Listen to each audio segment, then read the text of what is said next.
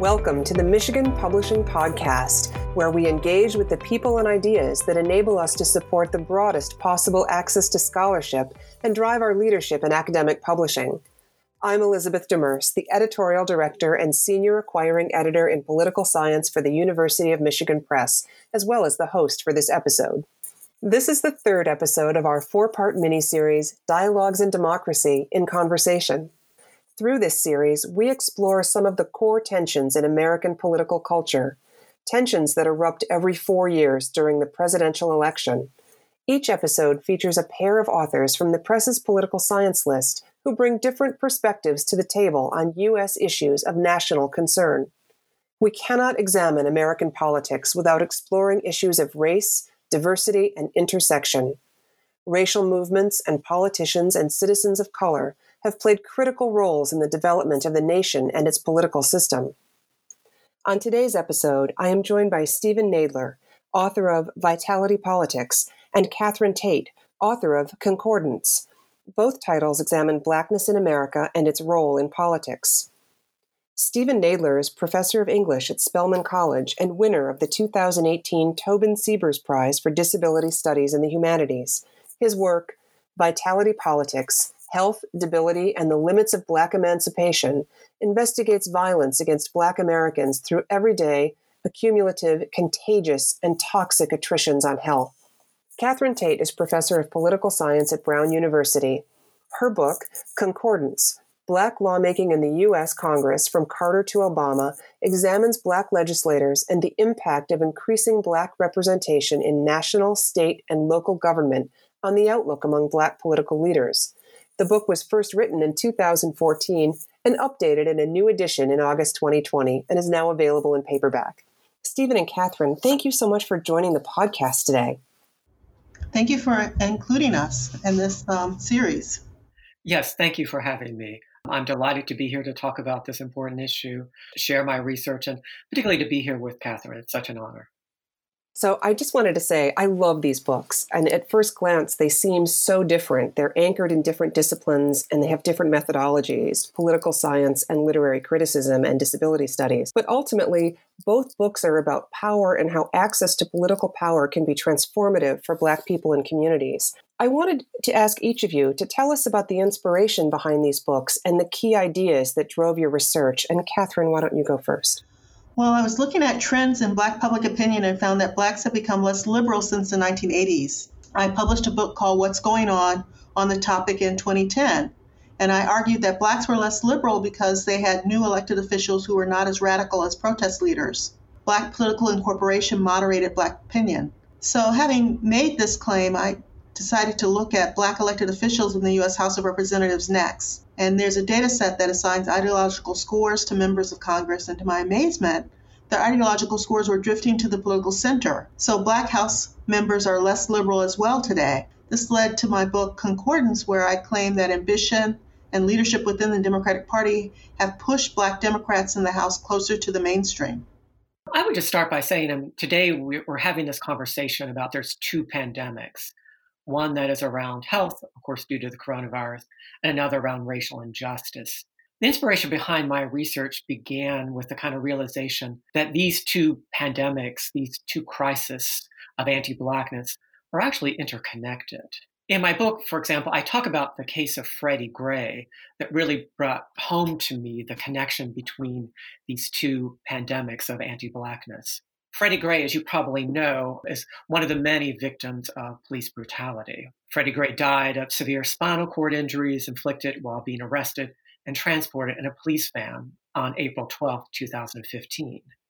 But I want to argue that we could actually think of the time and the origin of Freddie Gray's injuries as having actually happened 23 years earlier.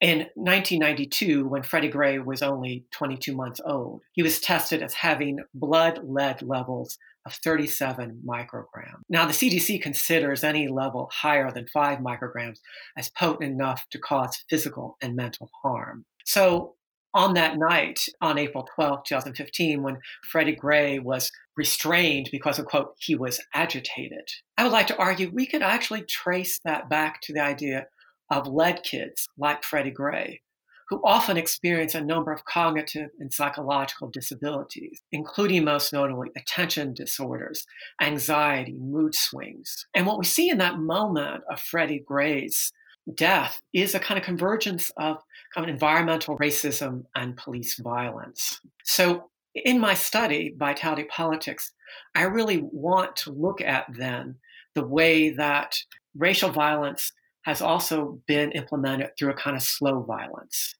through a kind of biopolitics around health. And by that, I mean, when I say biopolitics of health, the way that social and political power is used to capacitate and cause some communities to thrive and live while at the same time allowing other communities to debilitate, to be disabled, and to die. And so my work is interested in the intersection of these two things because I argue that we often talk about liberal politics, Katherine just mentioned that, and about the possibilities for African Americans to be integrated into the liberal meritocratic state.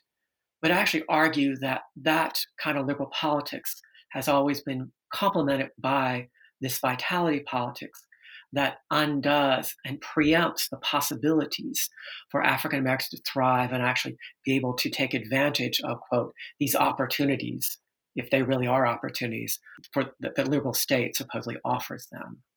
And both of you, in your books, you coin new terms concordance for Katherine and vitality politics, which are also the titles of your books.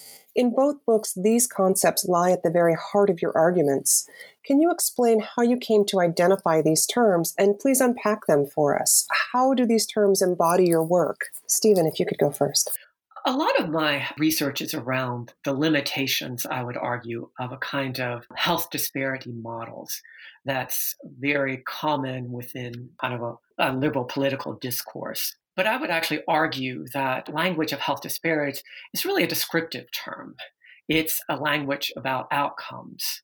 So we talk about disparities in health status, access to care, quality of treatment. And while all this is really important to discuss, it also can be very limiting. Because what often happens when we talk about question of health disparities is it invariably often kind of reverts back to a discussion of kind of implicit biases that doctors need to have more cultural competence about their patients, which of course they do, that yes, we need to make healthcare accessible to all. But that conversation becomes focused on the individual and individual changes. It doesn't really demand kind of systematic change. And of course, I think the current conversation we're having that's spearheaded by the Black Lives Matter movement is that we need to move the conversation away from just talking about racial prejudice to talking about more systematic change. I also found, you know, that that idea of health disparities often tends to come back to and repeat a kind of victim blaming kind of language. I've noticed so much, for example, in our current moment when people talk about coronavirus's death, they go back to this language that Afro Americans are more prone to diseases like asthma, diabetes, kidney disease. And again, that's important information to have. But it's often decontextualized in a way that doesn't really get at not just the social determinants of these health disparities, but I would argue the larger vitality and biopolitics behind these health disparities. So let me give you an example of that just briefly to make to make that make a little bit more sense. For example, people are aware of the statistic now that one in 1,000 Afro Americans have died of the coronavirus. And of course, again, people have used language like, well, um, Afro Americans are prone to asthma as a reason, or diabetes as a reason behind this kind of disparity in health. But if you actually drill down into statistics, as, for example, one recent Harvard research did, Jose Ferreira. He actually found out that, you know, what's behind a lot of that um, health disparity is that Afro Americans who are dying from coronavirus live in communities where they're actually exposed to more unclean air. So again, we have to think about the politics behind that. What have been the choices, political, social, that have permitted certain communities not be, to be capacitated to thrive and live fully and be able then to have access to their rights and allowed other communities then to have that. And so I, I'm really interested um, in bringing a larger narrative to the way we think about these health issues. And Katherine, in your book, concordance is a process. It, it, it describes the process of, I think, changing political attitudes um, in different directions. Can you talk a little bit about how that works? Um, concordance means uh, in harmony. What I found was that uh, as Black House members have moved closer to the center over time, the Democratic Party has uh, liberalized over time as well. So they're, they're meeting, they have more ground together uh, that they're sharing. Black House members had organized the Black Caucus in 1971 to challenge Democratic Party leadership, and so that's less today, less apparent that they're in a challenging mode than that they're, you know, becoming leaders within the Democratic Party, and their agenda uh, is comparable to the Democratic Party's uh, political agenda. Do you think that the Black Lives Matter movement will re radicalize the Congressional Black Caucus? Right now, no. So Biden, um, the Democratic nominee for president in 2020, is not for defunding the police. That's uh, a goal of Black Lives Matter protesters is to defund the police, and by, they mean literally that their budget should be reduced and there should be maybe other types of, of new forms of policing developed that involve social workers to um, uh, address you know problems that and shouldn't necessarily involve the police. So Biden is not for defunding the police. And none of the uh, Congressional Black Caucus members, except for Ilhan Omar of Mass, uh, Minnesota, uh, a House member, she supports defunding the police. So few Black House members are for defunding the police. And I think it sort of shows that elected officials are not as radical as uh, protest leaders. And so they are more mainstream. I'm interested. I mean, we live in such interesting political times right now between the election, the pandemic, um, the Black Lives Matter movement. How effective does racial justice tend to be in mobilizing voters um, as opposed to elected politicians? And do you think this has changed over the years? And Katherine, do you want to take this first and then we'll ask Stephen? You know, I don't know if the protests will lead to a large increase in voter turnout since the pandemic and the wrecked economy have disrupted the lives of young Americans, and they still may not bother to vote. I think the media has not picked up on this that, you know, there's been, you know, stories that there will be a record number of evictions and uh, home foreclosures. And so, in general, you know, when the economy is doing poorly, this is, could negatively affect turnout. So I think that it's, we've got two trends where, you know, this protest may mobilize some voters, but I still think that the circumstances today are, are quite grim. So November we'll see if there's a record turnout of voters, and in particular black voters who've been hit especially hard by the pandemic, and uh, Latinos as well. So I, I, uh, I think that the racial justice uh, reckoning um, might not be that impactful for the November election. I would certainly agree with that. Um, Instead of making a prediction, though, I would actually like to argue. I think there's some ex- something exciting about our current cultural moment around these issues of racial justice, and that has to do with the way I think there's a reframing of what we mean by racism, which is a conversation that we need to have for a long time. We are getting to a point, I think, where we're finally beginning to talk about how there's a kind of post-intentional kind of racism for too long, what we have meant by racism has, been around intentional acts of, of a kind of racial terrorism. But now we're understanding that really being not racist doesn't really mean you're anti racist. And I'm encouraged by that. And I, I, think the conversation that's being opened up, particularly by the Black Lives Matter movement, most people think about it as just being about police brutality. They're really trying to get a thicker description of what racism is.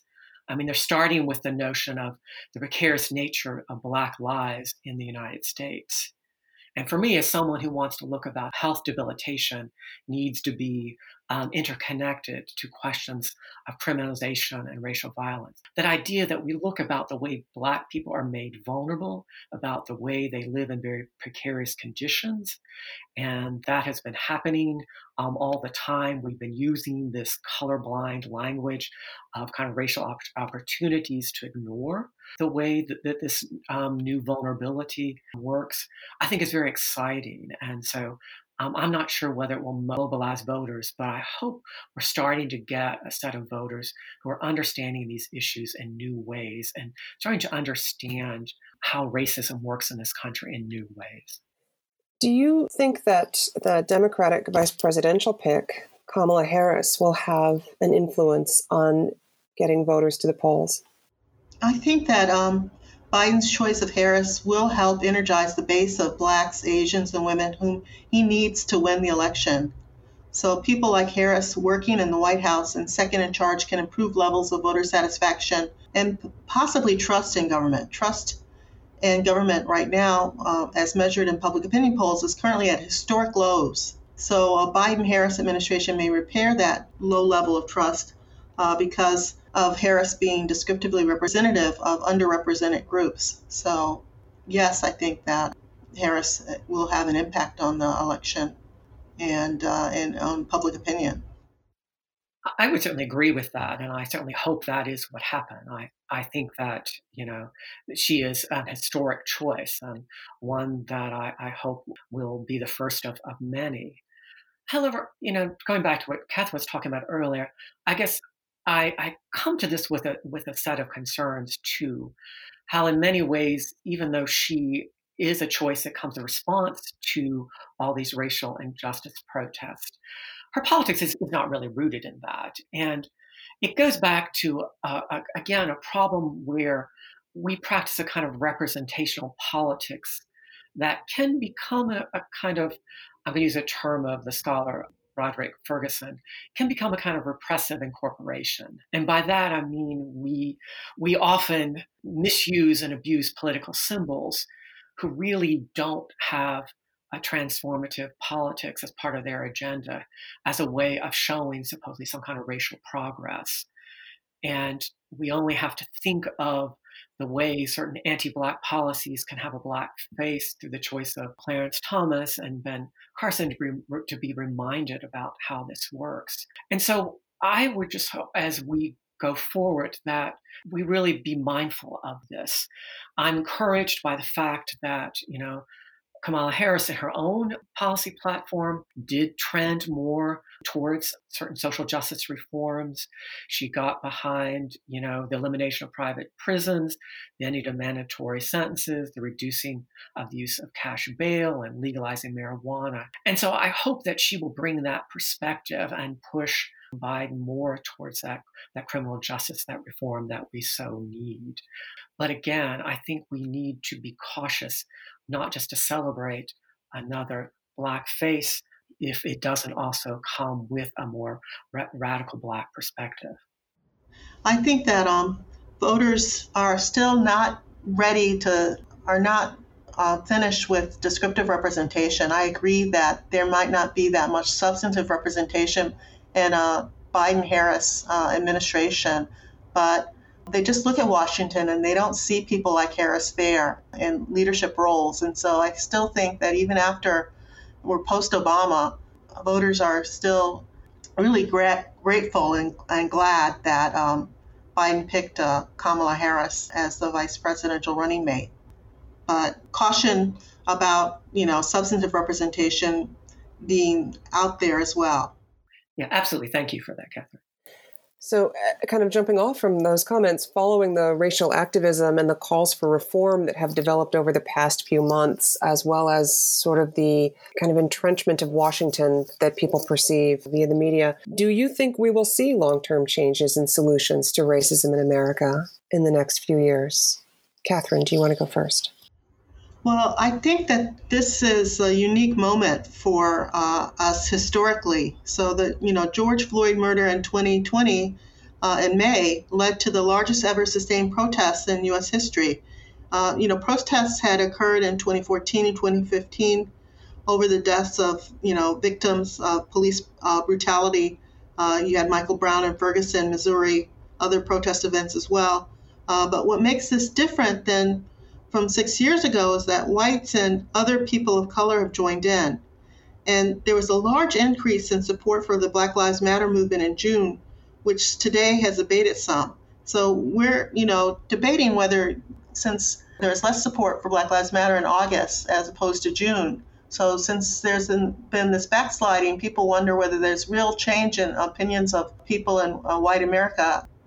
I would say that there is, and that I think some real opinion change has occurred. And so I do think that there will be consequences because of this particular moment uh, in history. Um, the police are not trusted to be fair, and I think the legal system overall will be better at holding the police accountable. I think that while you know Breonna Taylor grand jury uh, disappointed or the prosecutor disappointed uh, the public in uh, how uh, the state responded to that particular event.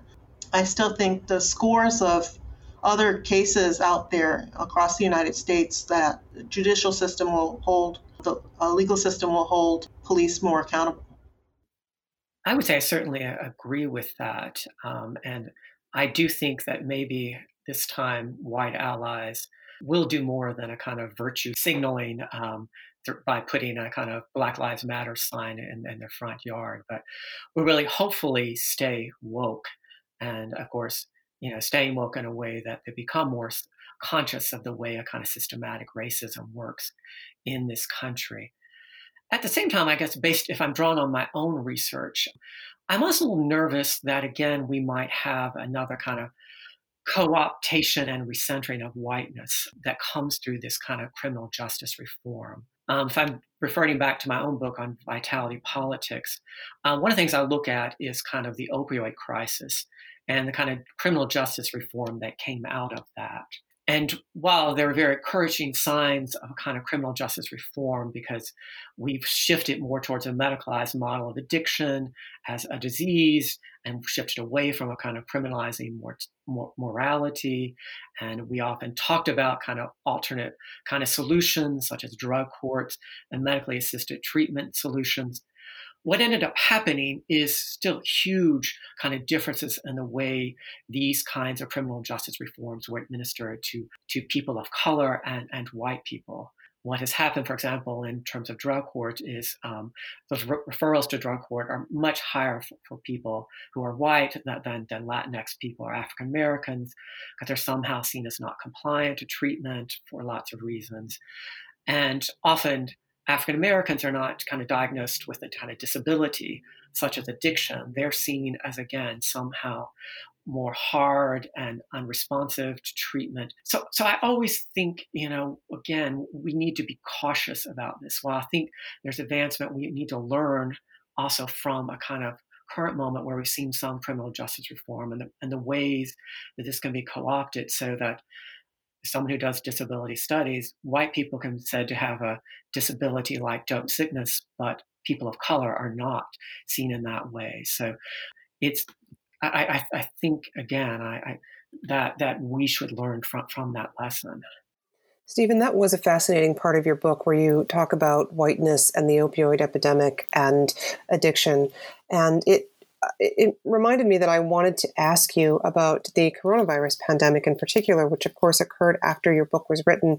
And uh, people of color have been really hit much harder. I mean, everybody's been hard, hit hard, but much harder by the coronavirus in terms of outcomes and um, infection rates and so forth. And it seems like in the media, there's been a lot of blaming the health of people of color for their physical reactions to coronavirus. And I wonder if you could talk a little bit about politics and pandemic. I think that gets to the heart of what I was starting to explain earlier when I was kind of introducing this concept of vitality politics, a kind of biopolitics, as an alternate way of looking at these kind of health disparities. I mean, in my research, for example, you know, I looked at particularly kind of the post Reconstruction period where um, a lot of people actually were arguing that the whole problem of racial integration w- would be solved by the dying off of, of kind of African Americans due to um, supposedly their greater su- susceptibility to diseases through their inability to practice kind of um, sanit- sanitary habits. And it, when I look at our current cultural moment, it reminds me so much how there's still a kind of narrativizing of these events around the same coded language. It's not as overt, but it's still there. So, as I was kind of mentioning earlier, I mean, just looking at the idea of, well, they have more pre existing conditions like asthma and diabetes, and this is what accounts for the higher death rate among African Americans. That is so decontextualized. It doesn't look at what I call the slow violence that has debilitated and disabled African Americans, that they have this higher incident of asthma or diabetes. And like I say, that recent statistic by, by the Harvard um, scientists looking at how all, lot of these deaths are happening in communities that have been neglected and underfunded and, and are exposed to all this unhealthy air really gets at the way, you know, this pandemic is tied to that same kind of vitality politics. This isn't just about environmental racism. This is about social and political choices that have abandoned these neighborhoods. We have these racialized, segregated neighborhoods, and there's not the same emphasis on doing the kind of funding um, in order to have the people in those communities thrive in the way that we, we do in other more well off neighborhoods. And so I think this coronavirus crisis, as a lot of people said, has exposed some of the fissures and, and gaps that exist in our society. But I hope it also exposes that the problem and that the gaps are not just about some health disparities like differences in incidence of asthma, but looks at the larger kind of slow racial violence um, within kind of anti Black ecologies that have created this problem in the first place. Katherine, I was looking at Emily's list, and women comprise half of the United States population, but hold just 19% of the seats in the U.S. House of Representatives and 21 of 100 seats in the Senate. And according to them, for Black women, the numbers are smaller. Just 20 currently have seats in the U.S. House of Representatives. But yet, this election cycle, more people of color and more Black women in particular are running for office at all levels of government. Do you see uh, chances for success for people attaining office? And do you think this will continue to drive the Democratic Party further left?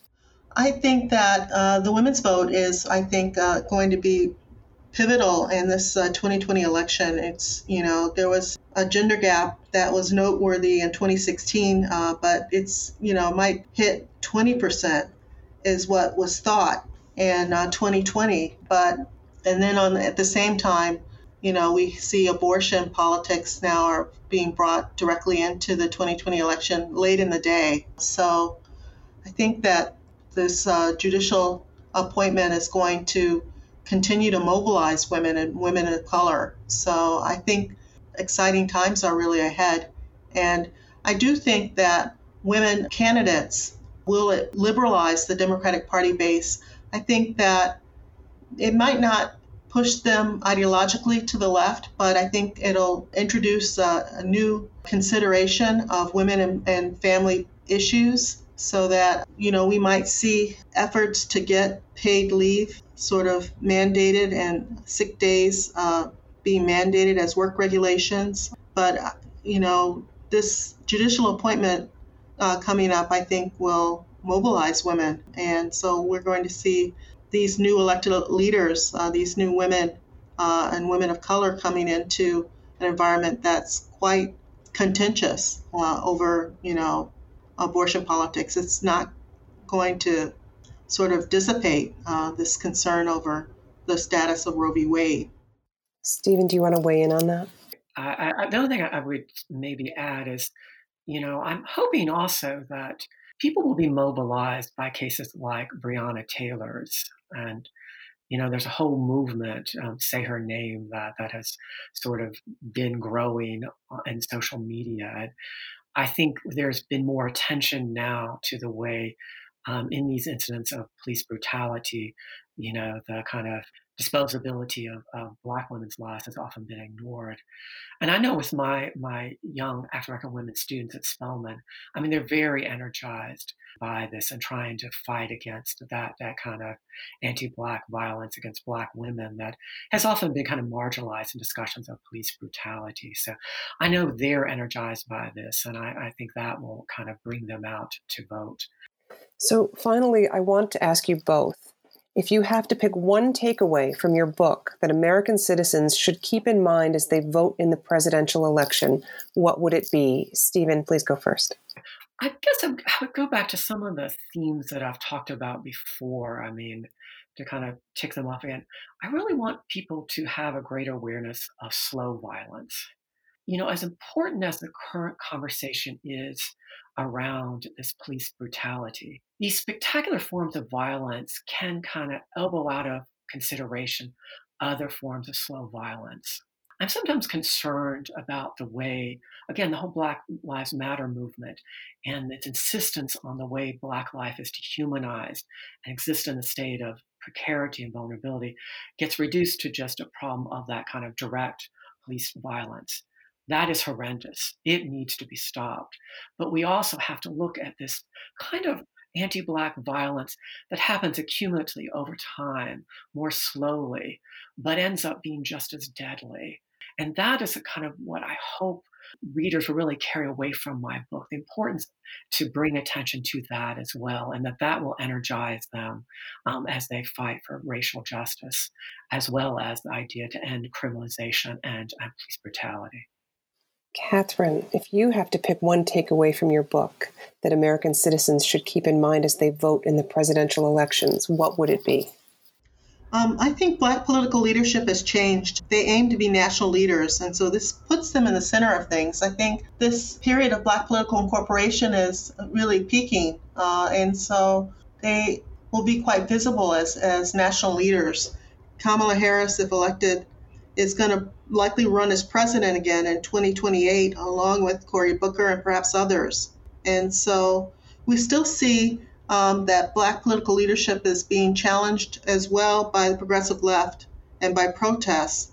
And we also see um, blacks uh, running for elective office successfully as Republicans.